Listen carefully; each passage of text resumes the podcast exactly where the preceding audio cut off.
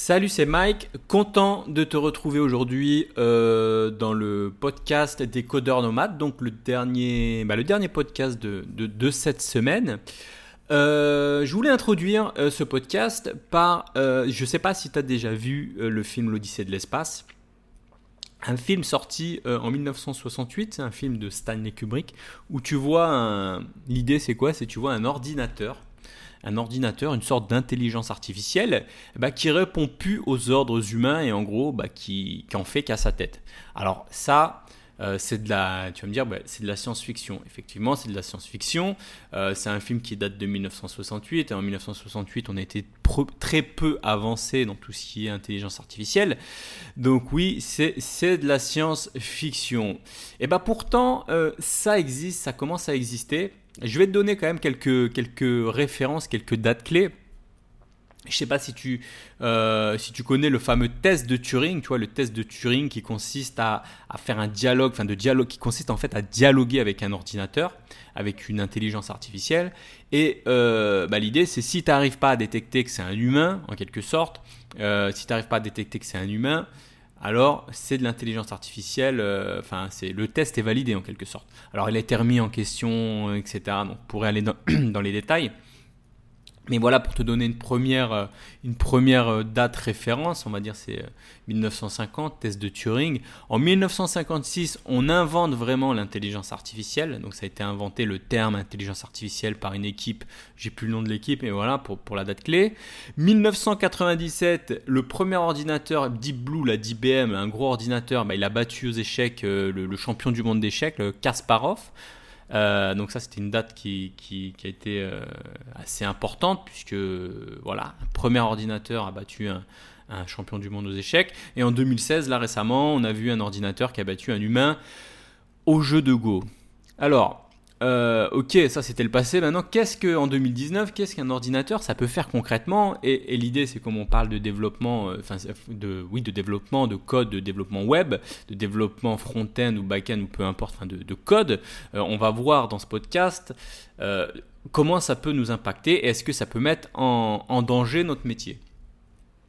Alors, qu'est-ce qu'on peut faire aujourd'hui avec de l'intelligence artificielle en 2019 On peut faire des choses incroyable, entre guillemets, on peut reconnaître des images. Donc ça, c'est vrai que la reconnaissance faciale, bah, tu peux regarder aussi l'iPhone, euh, l'iPhone X, à partir de l'iPhone X, c'est la reconnaissance faciale, on est quand même euh, euh, assez fort là-dedans, on arrive à faire beaucoup de choses. Qu'est-ce qu'on sait faire? On sait traduire de l'audio en texte, on sait euh, traduire des textes en audio. Donc ça, c'est quand même, euh, c'est fait via l'intelligence artificielle.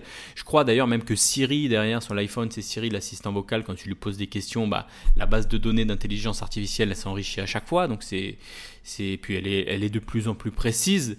Bon, parfois elle raconte un peu, elle comprend pas trop ce que tu dis, donc on voit que c'est un peu le, les prémices, on va dire. Elle est capable de créer des tweets, des tweets, euh, des tweets sur Twitter. Enfin, on dirait vraiment que c'est des, tweets pertinents, on dirait que c'est, des tweets humains. Euh, un, peu plus impressionnant, euh, l'intelligence artificielle est capable de créer des, des, faux articles. En fait, tu lui dis, bah voilà, crée-moi un article, un article de presse, hein, un article. Tu lui dis, bah tiens, crée-moi un article de je je sais pas, un article numérique ou un article politique, euh, plutôt orienté à droite ou plutôt orienté à gauche ou neutre. Et euh, l'intelligence artificielle est capable de te rédiger euh, des articles, des articles de presse. Alors, tu certains, euh, certains comment dire, journalistes peut-être qui, qui, se mettent à flipper, qui se disent un peu euh, waouh, euh, on va être remplacé par de l'intelligence artificielle, ça fait peur, un peu comme les codeurs. Hein. Souvent, on, entend, moi j'ai souvent la question de est-ce que on va, notre boulot va, va survivre à l'intelligence artificielle? C'est vrai que quand tu vois les avancées, c'est assez impressionnant. Euh, il y a une vidéo aussi de Google qui est, moi je l'avais partagée, je crois à un moment, elle m'avait assez impressionné. C'est une vidéo en fait sur l'assistant Google, une version assez avancée d'intelligence artificielle. Et l'idée c'est quoi?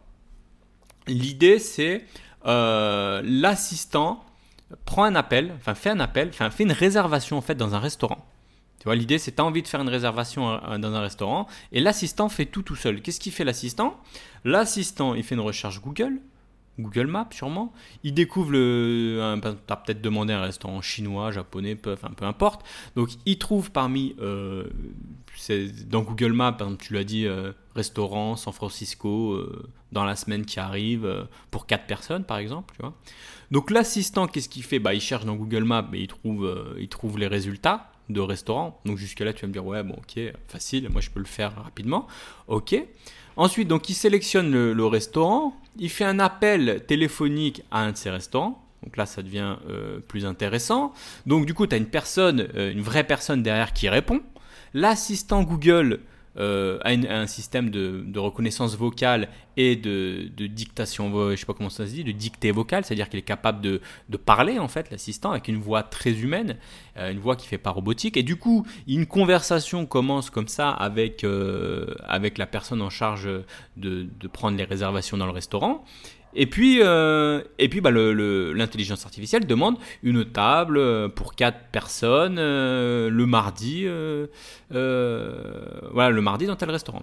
donc il y a une conversation qui, se met en place. La personne du restaurant répond non, mardi on est booké, ça va pas être possible. Donc du coup l'agenda euh, enfin l'agenda, l'intelligence artificielle vérifie dans l'agenda, enfin s'il n'y a, pas une autre date possible, elle propose, je crois, le mercredi. Euh, on a encore une réponse. Euh, la personne du restaurant répond non, mercredi c'est pas possible. On propose jeudi. Jeudi, tu vois que l'agenda de, la personne est occupé. Donc, bref, il y a une négociation, il y a une discussion qui se fait comme ça entre un humain et l'assistant Google, qui est une intelligence artificielle, sans que la personne euh, au bout du fil se rende compte que c'est une intelligence artificielle. Tout ça pour arriver à quoi? À arriver à une date de, réservation possible. Euh, et puis la, la, transaction, on va dire, la réservation se fait. Et euh, j'imagine que comment on appelle ça, l'assistant Google va mettre à jour le calendrier de la personne et, en mettant le, restaurant. Enfin, tout ça pour te dire que les progrès, quand même, quand tu vois cette vidéo, tu dis ouais, effectivement, euh, waouh, euh, les progrès dans l'intelligence artificielle sont assez impressionnants. Et du coup, on pourrait imaginer aussi euh, bah, la même chose dans le code. Imaginons, imaginons quelque chose qui pourrait, on va dire, nous faire peur en tant que développeur. Imaginons la chose suivante Imaginons, imaginons euh, euh, la plupart des choses qu'on fait quand on est développeur, c'est quoi finalement? Développeur front-end par exemple, ou développeur, euh, peu importe, mais disons développeur front-end. On va prendre un exemple concret. Tu es développeur front-end, qu'est-ce que tu fais? Tu reçois des spécifications, ça veut dire tu reçois des maquettes, et en gros, bah, ces maquettes, il faut les coder, et puis, enfin, coder le code et pour avoir les maquettes. C'est la base du, du, métier, tu vois, on va dire. Donc imagine une intelligence artificielle capable d'interpréter ces maquettes et, et, coder ce code à ta place, tu vois. Donc imagine ça. Imagine par exemple, euh, tu sur un, il y a une caméra qui te filme, tu es sur un tableau blanc, par exemple, ou sur une feuille en papier, tu vois, puis tu dessines comme ça euh, un carré qui, qui représente euh, le header, pardon, le header de ton site, tu vois la fameuse bannière, tu vois, le, header du site. Ensuite, bah, tu décides un menu à gauche euh, pour euh, le menu de ton site. Ensuite, bah, tu dessines quoi Une zone de texte. Ensuite, tu dessines un formulaire. Euh, tu dessines un formulaire, tu dessines des champs texte, tu dessines des, tu dessines des checkbox, tu dessines des combo box, tu dessines tout un tas d'éléments, tu vois. Et l'intelligence artificielle, imagine ça, imagine elle est capable donc de détecter ça de l'analyser et puis de générer le code, du code JS par exemple, du code React même, tu vois, pour, euh, pour, euh, pour être en écho avec la formation de la semaine qui est une formation React JS, tu vois. Imagine cette intelligence artificielle est capable de faire ça. Ça fait peur quand même. Et eh bah ben, dis-toi juste une chose, l'intelligence artificielle est déjà capable de faire ça. Il y, a, une vidéo qui tourne, je vais te la mettre en dessous de la vidéo. L'intelligence artificielle, à l'heure actuelle, en 2019, est capable de faire ça est capable d'analyser euh, ton code, d'analyser ta maquette et de te, générer le code derrière. Je vais te mettre la vidéo en dessous, tu verras, c'est assez impressionnant. Et du coup, euh, quand tu vois ça, tu te dis Oh là là, euh, mon boulot là, je pour les années à venir, c'est mal barré. je, bah voilà, mon boulot va disparaître. Et du coup, on se met à flipper. Ce qui est tout à fait normal quand on, se renseigne pour, trouver un métier, comme un métier de développeur front-end, et du coup on est un peu, on est un peu, on est un peu effrayé de tout ça. Je vais te rassurer, c'était pareil il y a 10 ans quand j'ai commencé.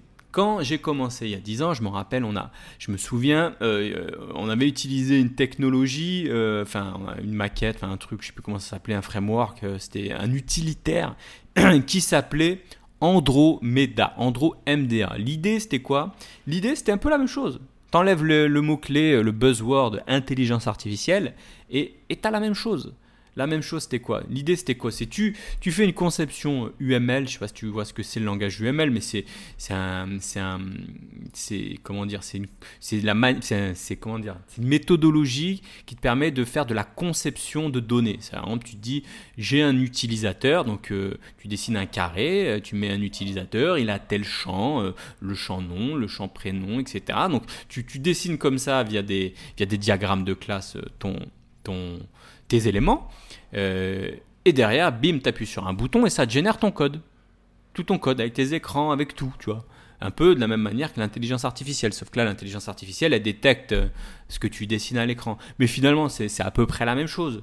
C'est quoi? C'est que tu des outils euh, qui, qui, qui, vont, qui génèrent ton code à ta place. Et donc, du coup, bah, moi, je m'en souviens à 10 ans, je m'étais dit, waouh, si, on est, euh, si on est capable de faire ça, ça va tuer mon taf. Je pense que les logiciels, même, ils vont se perfectionner. Et dans 10 ans, bah, j'aurai peut-être même, plus même plus de boulot, tu vois. Peut-être dans 10 ans, il y aura des logiciels, tu parles et ils te, ils te, ils te codent à ta place. Enfin, tu vois, tu t'imagines tout un tas de trucs. Et finalement, bah, euh, qu'est-ce qui s'est passé dans 10 ans euh, En 10 ans, il ne s'est pas passé euh, grand-chose. Ces outils-là, finalement, en entreprise, je les ai déjà vus tourner. c'est tellement une galère à maintenir, c'est tellement ils génèrent du code, tu sais pas ce qu'ils génèrent. tu, dès qu'il y a une mise à jour, il n'y a plus rien qui fonctionne. Tu es dépendant d'un outil le jour où tu veux changer de techno, machin. Enfin, c'est pas c'est pas adapté et finalement c'est pas industrialisable et finalement c'est un peu un rêve, c'est un peu une utopie et ça arrive jamais ce genre de truc. Euh, ce qui nous a, enfin moi ce qui voilà, c'était une première partie. Il y a aussi autre chose qui, qui, faisait, qui faisait peur, moi qui m'a fait peur aussi à l'époque. Et finalement euh, c'est un peu aussi encore une fois une utopie. Euh, je m'en souviens, enfin je me souviens quand j'étais dans ma première boîte, une grosse SS2I, je vais pas citer le nom, une du top 5 française, qui ont tout le temps le, le, le, le souci d'économie et de réduction des coûts et tout, etc., etc., etc. Pardon qui faisait quoi L'idée c'était quoi? C'était pareil, tu modélises en UML tes classes, euh, machin. L'idée c'était en gros euh, le développeur, euh, on est un peu obligé d'utiliser des développeurs, ça fait un peu chier. Nous, on n'a pas envie de développer, on a envie de faire de la conception de logiciels, d'applications. Mais la partie dev, entre guillemets, la partie ingrate, parce que euh, je sais pas ce qu'on a en France avec le, le côté, le, développeur, c'est un peu comme l'ouvrier, voilà, si on pouvait s'en passer, euh, on s'en passerait bien, mais on n'est pas obligé de les, de les embaucher, enfin, tu as certaines boîtes, elles sont vues comme ça, heureusement pas toutes, heureusement pas toutes. Et bref, dans cette idée que qu'on est de la main d'œuvre, on est de la main d'œuvre, ben on peut euh, délocaliser ça et délocaliser ça notamment en Inde, parce qu'en Inde il y a beaucoup de développeurs qui coûtent pas cher. Et l'idée, c'était quoi? L'idée, c'était, tu fais de la modélisation UML, donc tu modélisais en UML tes, diagrammes de classe, etc. Et derrière, bah, eh bah tu faisais quoi? Tu envoyais la modélisation UML. Euh, les mecs derrière, ils généraient ça, ils généraient le code, donc ça générait tout le code. Et eux, ils étaient censés, les Indiens, euh, coder ça, euh, bah, coder tout, tout, tout le reste, c'est-à-dire coder les, écrans, enfin, euh, les, enfin la, comment dire, la, le design des écrans, la CSS, euh, coder la logique, enfin certains trucs. Et, et l'idée, enfin, et du coup, pardon, j'ai du mal aujourd'hui. Et du coup, euh, l'idée c'était quoi? L'idée c'était de faire des économies. Et en fait, je peux te dire, c'était pareil, c'était un gros bordel puisque le temps de faire ta modélisation propre, qu'une modélisation, il faut tout le temps en faire une, mais de faire ta modélisation, de générer, d'attendre de, d'attendre les retours, d'intégrer les retours. Une fois que tu avais une évolution, tu régénérais, tu t'adaptais ton modèle, tu régénérais encore ton code. Là, ça fonctionnait plus. Euh, il fallait euh, passer du temps à tout réintégrer, machin. Et du coup, ce, ce modèle, bah, c'est, enfin, je pense pas qu'ils étaient gagnants. Et d'ailleurs, je pense qu'aujourd'hui, ils doivent plus faire ça.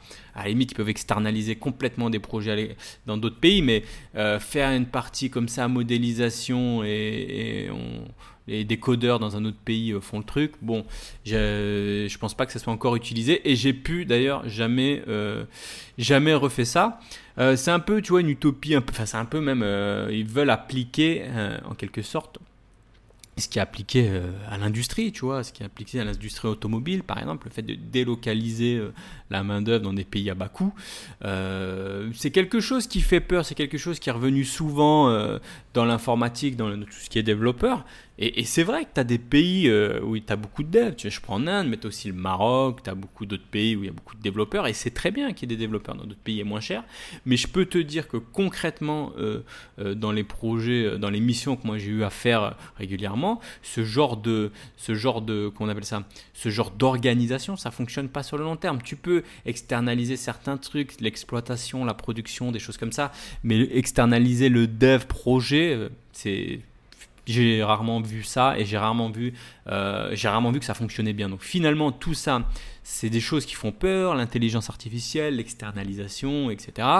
Mais je peux dire qu'après 10 ans, hein, après plus de 10 ans, euh, j'ai entendu tout le temps parler de ça depuis 10 ans, intelligence artificielle, externalisation. Eh bien, je peux te dire que bah, c'est des sujets récurrents et qu'à aucun moment euh, il y a eu de réel impact dans le métier. Euh, de développeurs, de codeurs, de codeurs front-end ou, ou autres. Alors si, peut-être il y a un moment où il y a eu un impact, c'est sûr dans les derniers projets, là j'étais dans une boîte euh, qui, traitait des documents juridiques, on va dire, tout ce qui est jurisprudence, etc. Et effectivement, on a mis en place, euh, parce que l'intelligence artificielle, il y a quand même des, sujets, des vrais sujets, hein, des vrais sujets qui, comment dire, avec des vrais projets autour de l'intelligence artificielle. Je ne suis pas en train de dire qu'il n'y a pas de projet autour de ça. Et il y avait notamment un projet d'intelligence artificielle. L'idée, c'était d'analyser les documents avec des techniques de machine learning, etc., etc., pour pouvoir euh, ressortir des résultats, des résultats qui soient précis, qui soient pertinents, bah, un peu comme Google, hein, comme Google le fait, tu vois, mais via des documents juridiques. Et du coup, bah, ce projet, bah, il a été mis en place. Euh, il a été mis en place par qui? Bah, par une dizaine de développeurs et de codeurs qu'il a fallu trouver pour, euh, pour, bah, pour coder ça. Parce que euh, tu utilises de l'intelligence artificielle, mais derrière, tu as besoin de codeurs pour coder les, outils, les applications qui tournent autour de ça. Donc je pense que tout ça, c'est des buzzwords, tu vois, intelligence artificielle, tout ça.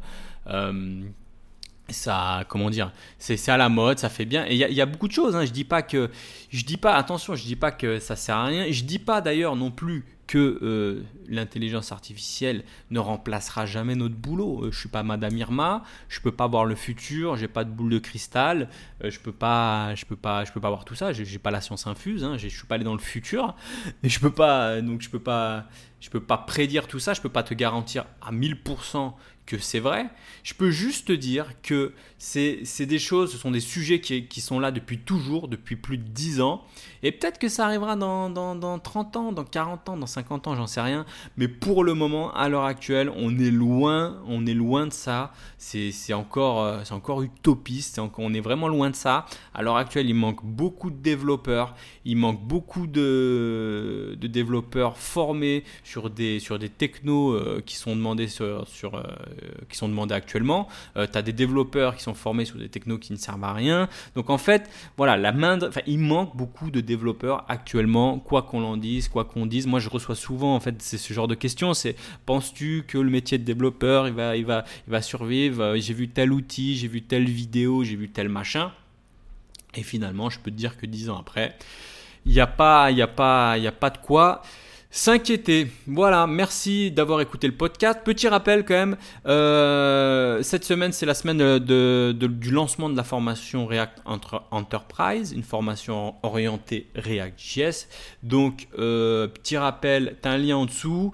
Il y a une offre là actuellement qui va se terminer dimanche. Après, le bootcamp euh, va fermer. Il reste encore quelques places pour les personnes qui sont encore motivées. En tout cas, je remercie tous ceux qui ont rejoint la formation. Vraiment, un bon succès cette formation. Donc ça me fait vraiment plaisir de voir que cette formation elle a intéressé du monde. Et je vois qu'il y a beaucoup de profils différents. Je vois qu'il y a des hommes, je vois qu'il y a des femmes, je vois qu'il y a des jeunes, il y a des seniors, il y a des personnes qui sont déjà codeurs, il y a des personnes qui sont en reconversion, qui changent de boulot complètement. Enfin, il y a beaucoup de profils différents et ça c'est génial de voir autant de, de diversité de profils. C'est enrichissant, c'est c'est ben, génial. Je vous remercie euh, à tous.